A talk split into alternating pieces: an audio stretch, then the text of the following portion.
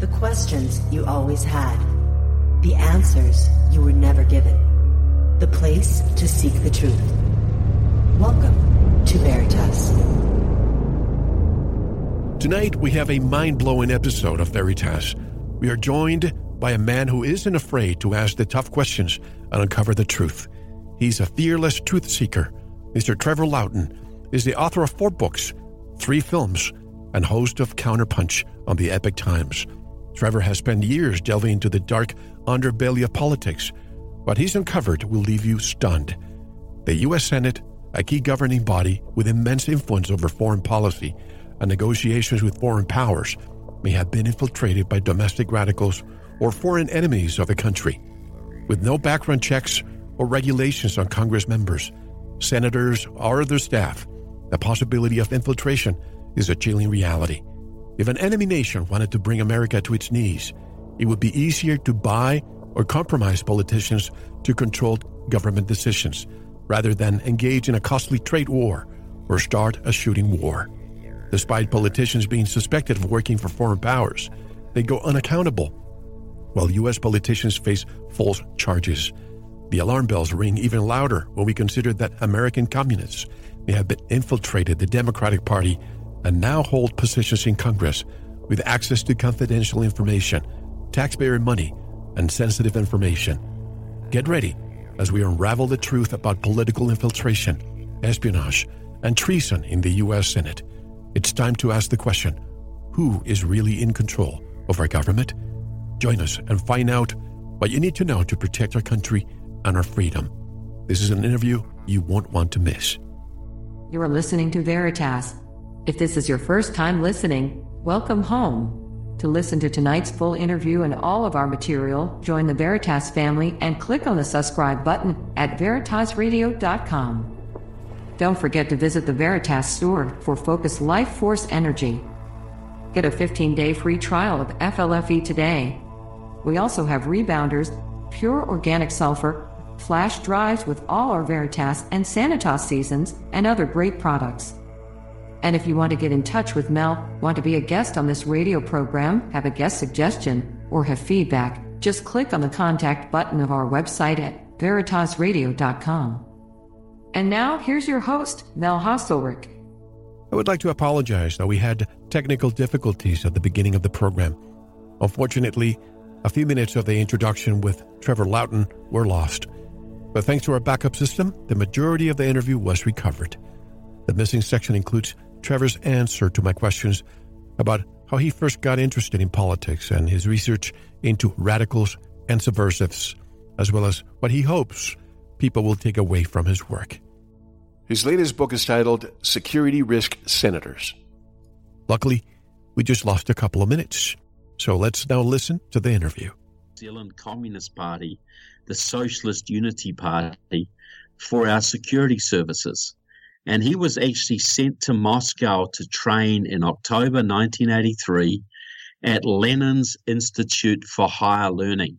This was three and a half thousand students from all over the world in a great big old villa, a former Tsarist villa on Leningradsky Prospect in Moscow. And they had tutors. They were these were the future revolutionaries of the world. And New Zealand's anti-nuclear legislation was planned at that school in Moscow. They planned it 100%.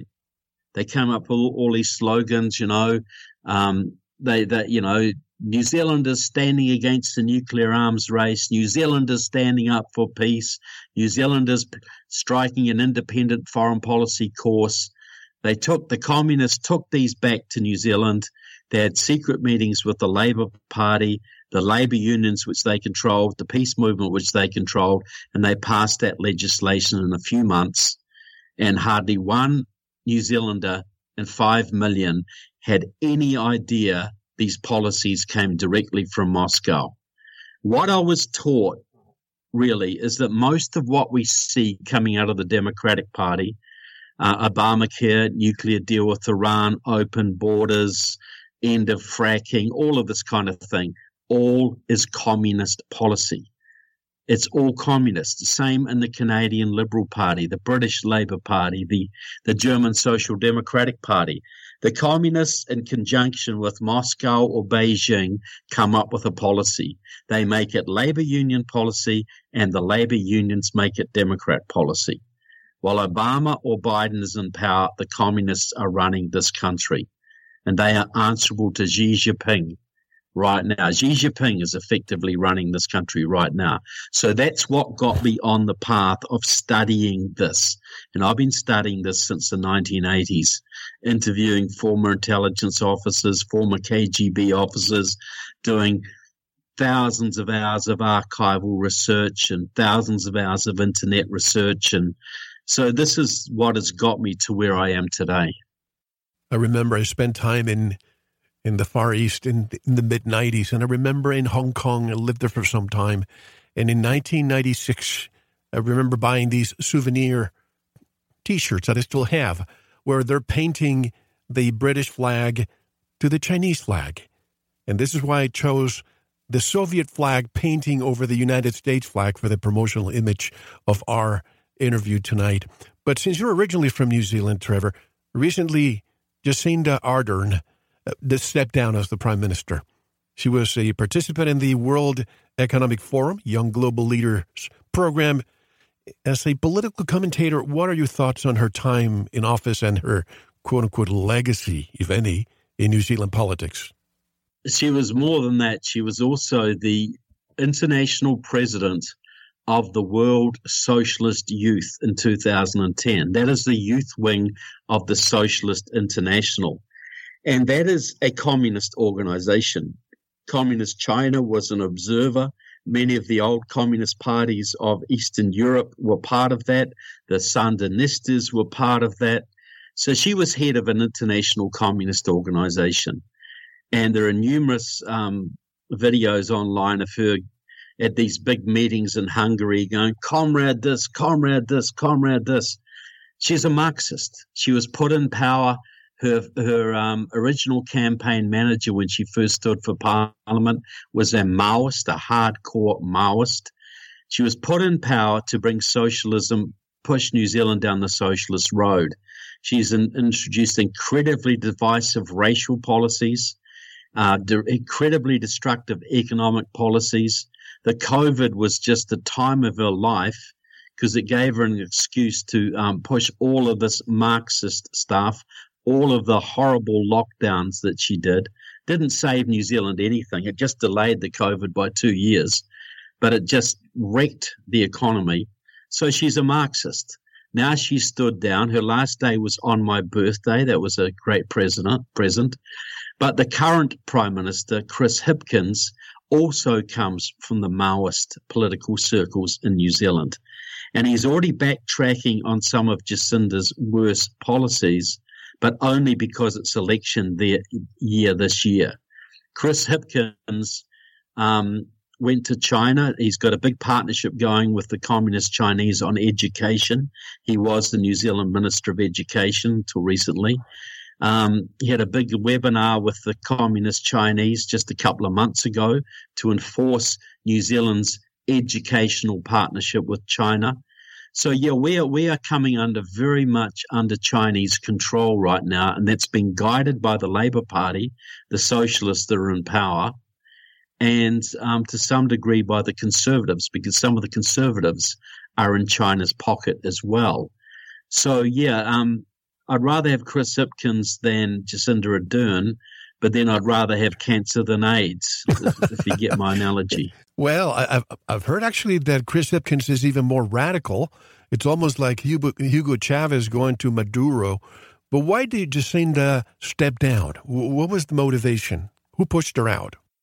Well, I think she was just so incredibly impo- unpopular. She went from being very popular to just hated. You know, her her um, lockdown policies, her condescension, her arrogance.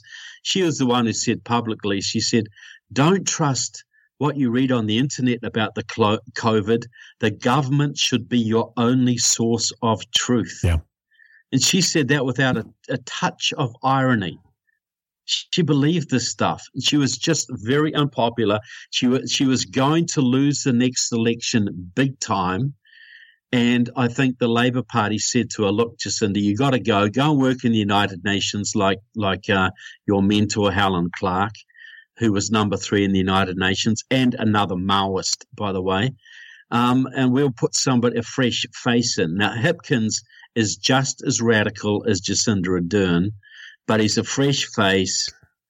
He's a sort of, you know, and a more. Fre- it looks like a schoolboy. It looks like a. Um, it looks like about a senior in high school, and um, and he's backtrack on some of her policies. They're going to try and get elected, and then they'll go back to follow on communism again if they get elected. I remember how dictatorial it became there in, in, in New Zealand and Australia. And I remember, as you said, the condescension that she had with people. I just thought, from this part of the world, I'm thinking, if I were a New Zealander, I couldn't take this. But not far from that country, Australia, we have many listeners from, from that part of the world too. These two countries have become almost dictatorial. Who's behind this, and what is the end goal? Well, you've just, the Australians just elected Albanese, who had a history with the Australian Communist Party he is a hardcore leftist and he's already making friendly with China. You know, Scott Morrison, the previous guy, was a, a Christian conservative. What you would call here, probably, you know, a Mitt Romney type would be, you know, most Americans would understand that analogy. Not particularly tough, not particularly strong. He did make some stands against China um, he did do some good stuff, but not enough to really differentiate him. Now, now Australia's on a very dangerous path. The the racial division is going to amp up tremendously. See, this is wherever you find racial division, you find communists. And we're seeing that in Australia right now. We're seeing that in New Zealand right now. The communists stir up racial hatred. That's what they do and and Albanese is doing that in Australia. He's cozying up to China. You'll you'll I'll say this the the this is what I say all around the world. You'll find that the states and the countries that had the harshest lockdowns during COVID were all the states and countries that had the most Chinese influence. Now in Australia, the very worst lockdowns were in Victoria. That's the state of Australia where Melbourne is situated and that's run by the left. That's the that's the California of Australia. And the premier of that state, the Labor premier, actually invited the Chinese Belt and Road into Victoria, not Australia, into Victoria. And Victoria is notorious for its domination by the communist dominated unions. So, what the Chinese did, they spread the COVID around the world, then they used their subservient politicians and the unions they control to keep the lockdowns going as long and hard as they could. That's why we had bad lockdowns in New Zealand because we got communist controlled unions and the Chinese have huge influence in the country.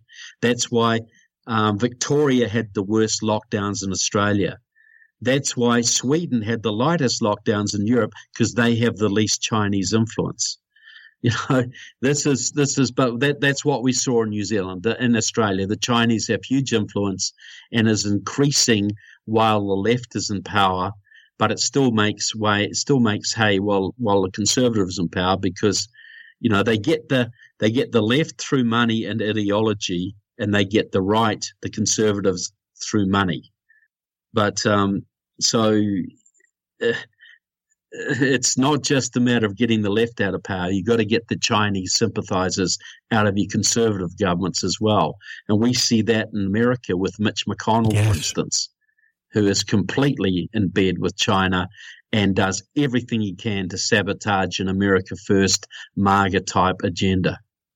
Do you think COVID was a beta test experiment to, to see how far governments could go, a test run towards global communism? Well, yeah, I think it was that. I think it was a, it was a it was a test run. It was a um a biolog- It was an attack on Trump. It was timed for election year. It was time to cut the U.S. military budget and screw up the election. But here, here's here's the here's the thing. That was an epidemic, a pandemic that was killing one or two percent of those that infected. What if we get one that kills six or seven or eight percent? See, see, the head of the World Health Organization, the World Health Organization is trying to get itself powers that completely bypasses national sovereignty. So if we have another pandemic, they can tell Australia or Papua New Guinea or Argentina, you do this, this, this, this, this, and this. And you have no argument against it. It's more or less a world government by default. Well, the head of the World Health Organization is Mr. Tedros from Ethiopia. Not even a medical doctor, he's an academic, but he's a former leader of Ethiopia's pro Chinese Communist Party. He was put in place by the Chinese. He is their puppet. And they have just put in a new a woman called um, Susan Michie from Britain. Now, she ran the lockdowns in Britain. She was an advisor to Boris Johnson, the conservative, and she pushed lockdowns to the absolute maximum.